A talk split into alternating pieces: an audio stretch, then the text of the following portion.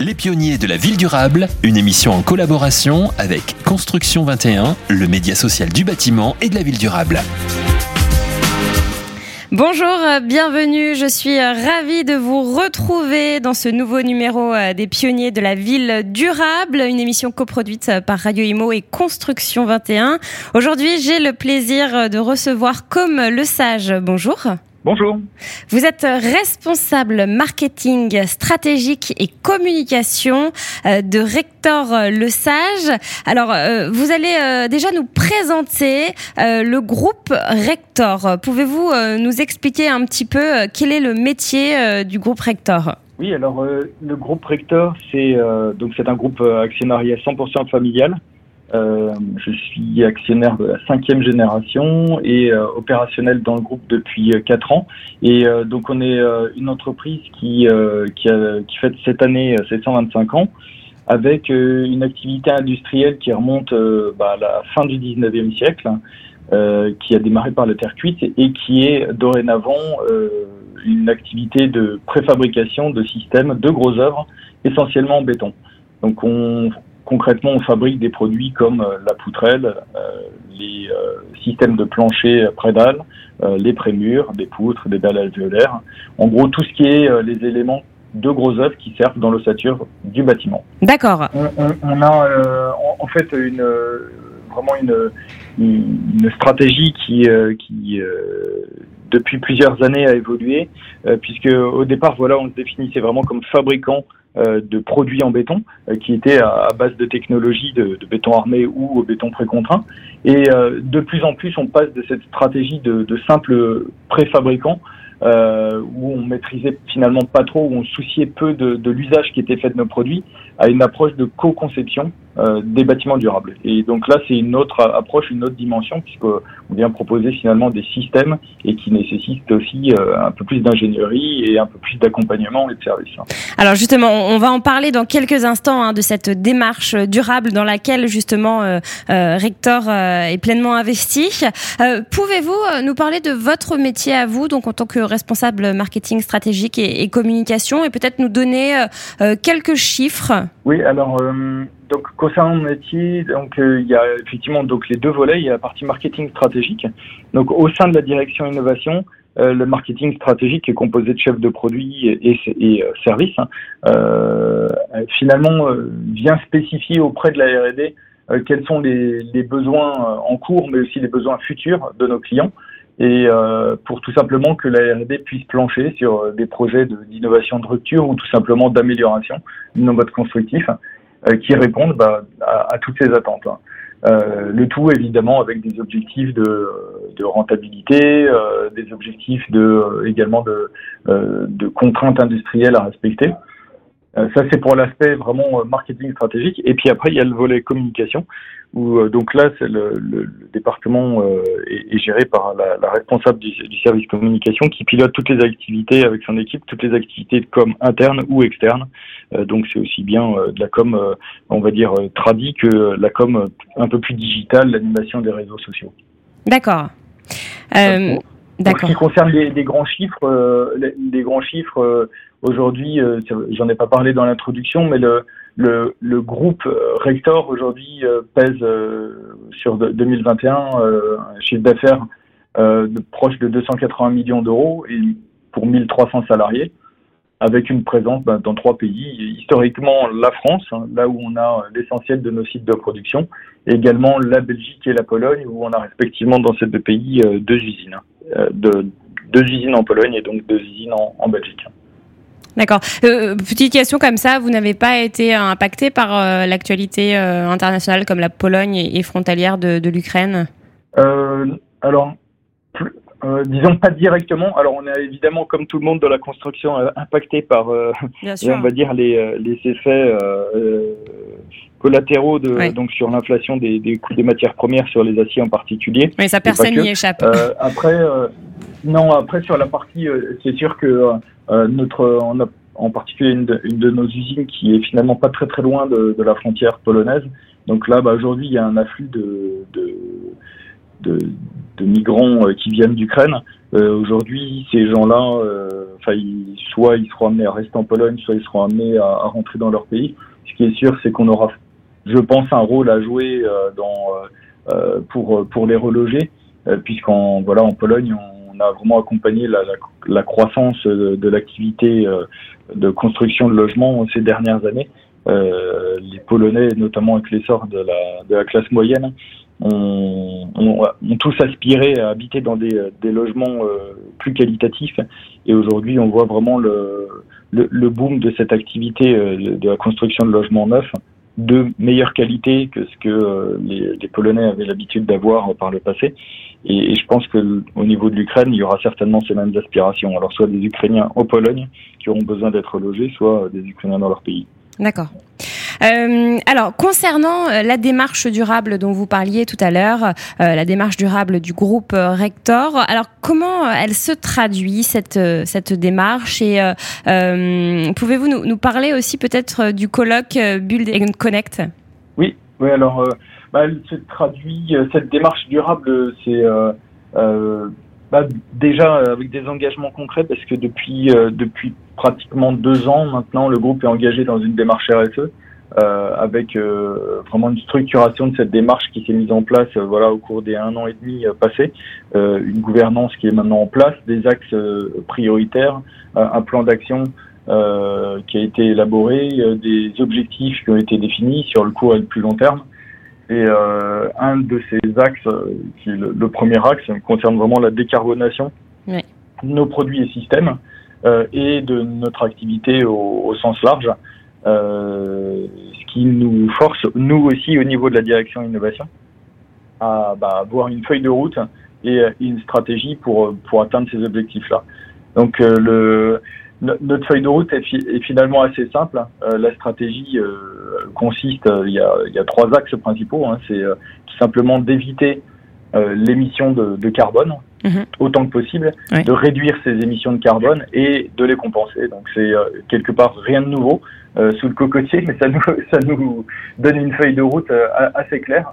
Euh, L'évitement, bah, c'est tout simplement en faisant en sorte que euh, on ait le moins de nos produits à poser finalement sur les chantiers oui. et que les produits qu'on va poser euh, sont le plus efficaces possible. La réduction, ça c'est au niveau de la réduction de l'intensité carbone de nos produits. Et enfin la compensation, bah, ça c'est par l'effet notamment la captation euh, carbone et euh, profiter de, l'effet puits euh, de, matériaux, notamment euh, biosourcés. La participation au, au, salon Build and Connect et à, la, la, communauté Build and Connect hein, d'une manière générale, euh, en fait, pour nous, ça avait du sens parce que autant avant, on était quelque part enfermé dans une dans une logique de filière béton, et on voit bien que le, la construction la construction intelligente pour des villes durables euh, elle va pas se faire euh, monofilière. Hein. Euh, elle va pas se faire euh, tout en bois, elle va pas se faire tout en béton décarboné, elle va pas se faire tout en acier décarboné. Et notre sentiment, c'est que c'est en travaillant avec les autres filières et avec les autres acteurs de la construction qu'on arrivera ensemble à proposer des solutions décarbonées intelligentes. D'accord, donc c'est ensemble que, vous réussirez à, trouver des solutions. Hein. Euh. Donc, quelle part au sein euh, de l'ensemble des chantiers de construction représente euh, les, planchers dalles préfabriqués Alors, le, le, les données sur ce type de mode constructif en France aujourd'hui sont pas suffisamment précises pour avoir des, chiffres exacts. Par contre, on a, effectué un certain nombre d'études de marché.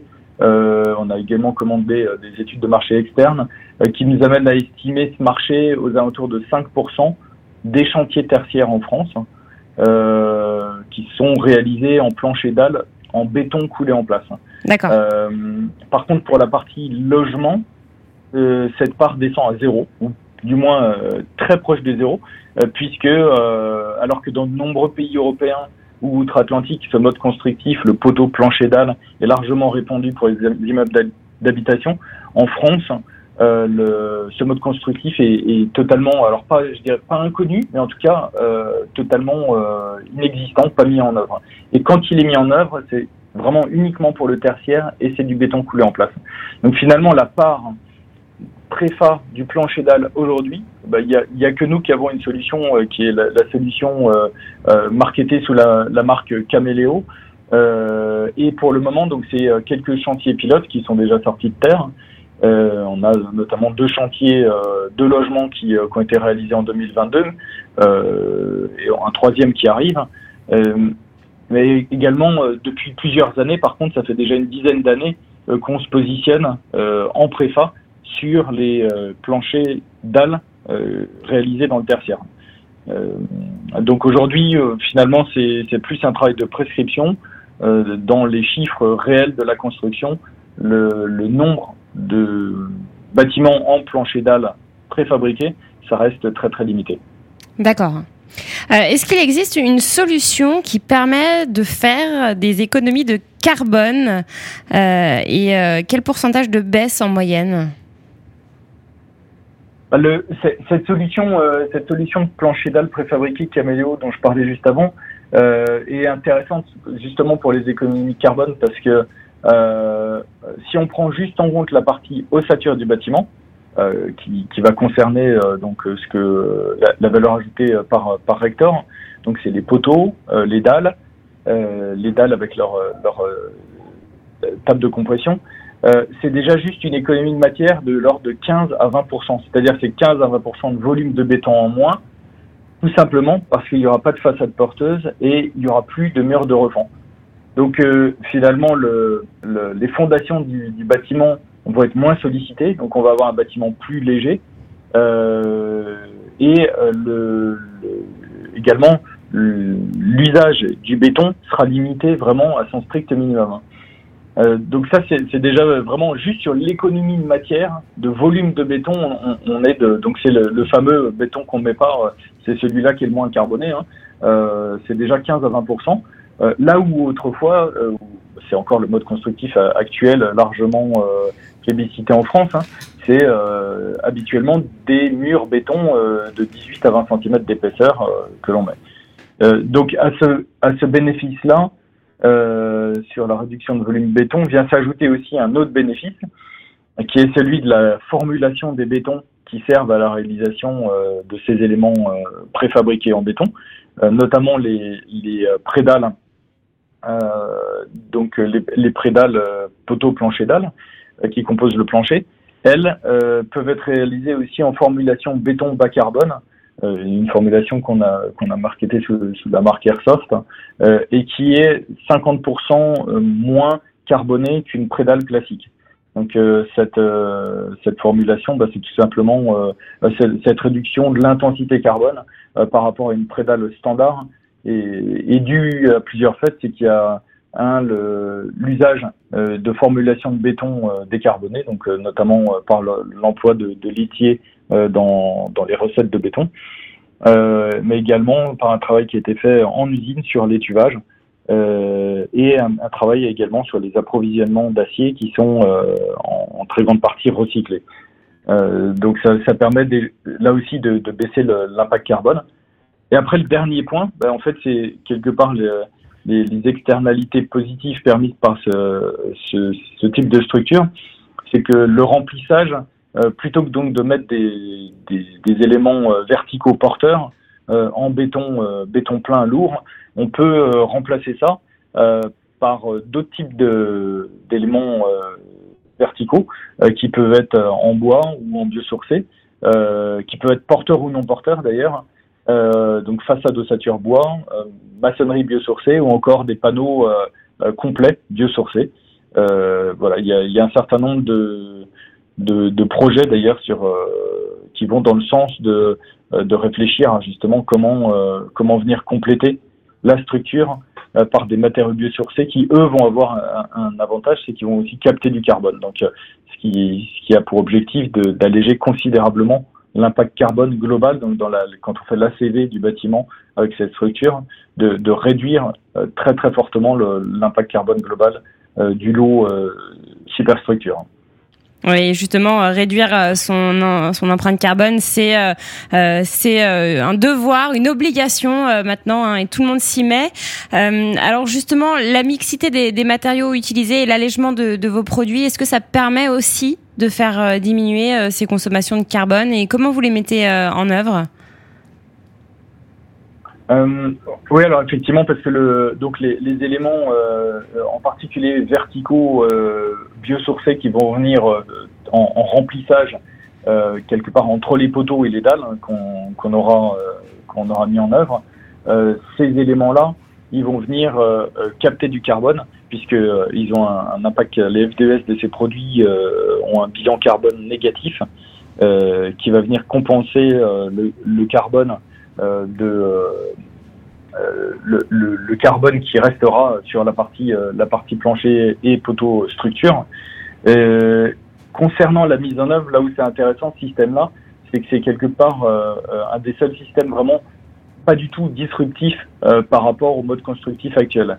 C'est-à-dire que euh, il peut être mis en œuvre, et c'est ça le, tout l'intérêt, par n'importe quelle entreprise de gros œuvres qui sait poser de la prédale aujourd'hui elle n'aura aucune difficulté à mettre en œuvre ces, euh, ces produits-là. Ça ne nécessite pas d'équipement ou pas d'expertise particulière. Il n'y a pas besoin, à l'inverse, d'autres solutions constructives comme euh, euh, par exemple la, la construction en CLT qui souvent nécessite des compétences particulières ou des entreprises particulières. là, n'importe quelle entreprise de gros œuvres qui a soit l'habitude de brancher ou de poser de la préfa saura le mettre en œuvre. Euh, la, la, seule vigilance, c'est finalement au départ dans l'implantation des poteaux, euh, mais euh, après toute la complexité euh, en matière de ferraillage de la dalle, elle, elle est traitée en usine. Euh, ce qui est sûr, c'est que pour s'assurer, notamment pour les entreprises qui démarrent et qui mettent en œuvre ce, type de solution pour la première fois, on a un service d'accompagnement justement de, de, des entreprises. Euh, non seulement il y a les, plans de pause, les séquences de pause, mais, euh, également on a euh, une personne qui va accompagner l'entreprise de gros œuvres euh, dans les premières étapes de la mise en œuvre de cette solution pour s'assurer voilà, qu'ils sachent bien faire, que s'ils ont des questions, on, on, a les réponses immédiates. D'accord.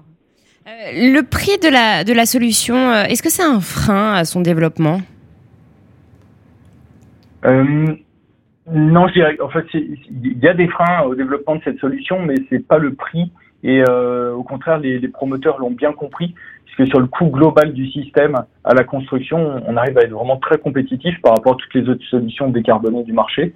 Euh, et si on, on, réfléchit sur le long terme, on est encore plus compétitif parce que le, la, la, structure euh, plancher dalle euh, amène une certaine flexibilité, une certaine modularité du bâtiment, euh, notamment en cas de, de changement d'usage ou euh, de volonté de rénovation lourde du bâtiment. Euh, là, le, justement, le système s'avère être encore plus économique, puisque euh, on, imagine le bâtiment euh, pas pour un usage unique à l'instant T au moment où il est construit, mais on, on l'imagine tout à fait reconfigurable grâce à, à, à, ce type de d'ossature.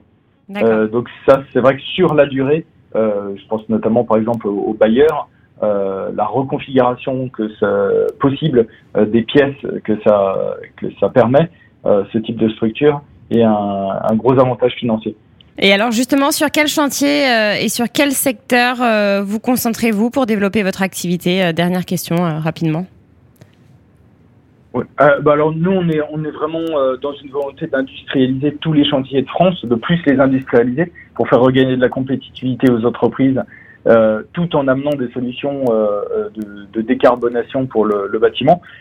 maintenant, la solution Caméléo, et vise vraiment le, le cœur de cible, c'est les chantiers de logement collectif, euh, mais également tout ce qui est résidentiel, euh, non résidentiel, euh, type ERP et tertiaire. Euh, donc nous, ce qu'on pense, c'est vraiment que la, cette solution a de l'avenir euh, et devrait se massifier dans les années qui viennent. On, on a aujourd'hui vraiment de, de, nombreux projets pour lesquels la, la solution est prescrite. donc on s'attend vraiment à ce que euh, cette solution qui est en rien disruptive, euh, à l'inverse d'autres solutions euh, de construction hors site, puisse bah, accélérer justement le, la transition vers la construction de villes plus durables. D'accord. Eh bien, merci beaucoup, comme le sage, pour cette interview. Merci à vous. Les pionniers de la ville durable, une émission en collaboration avec Construction 21, le média social du bâtiment et de la ville durable.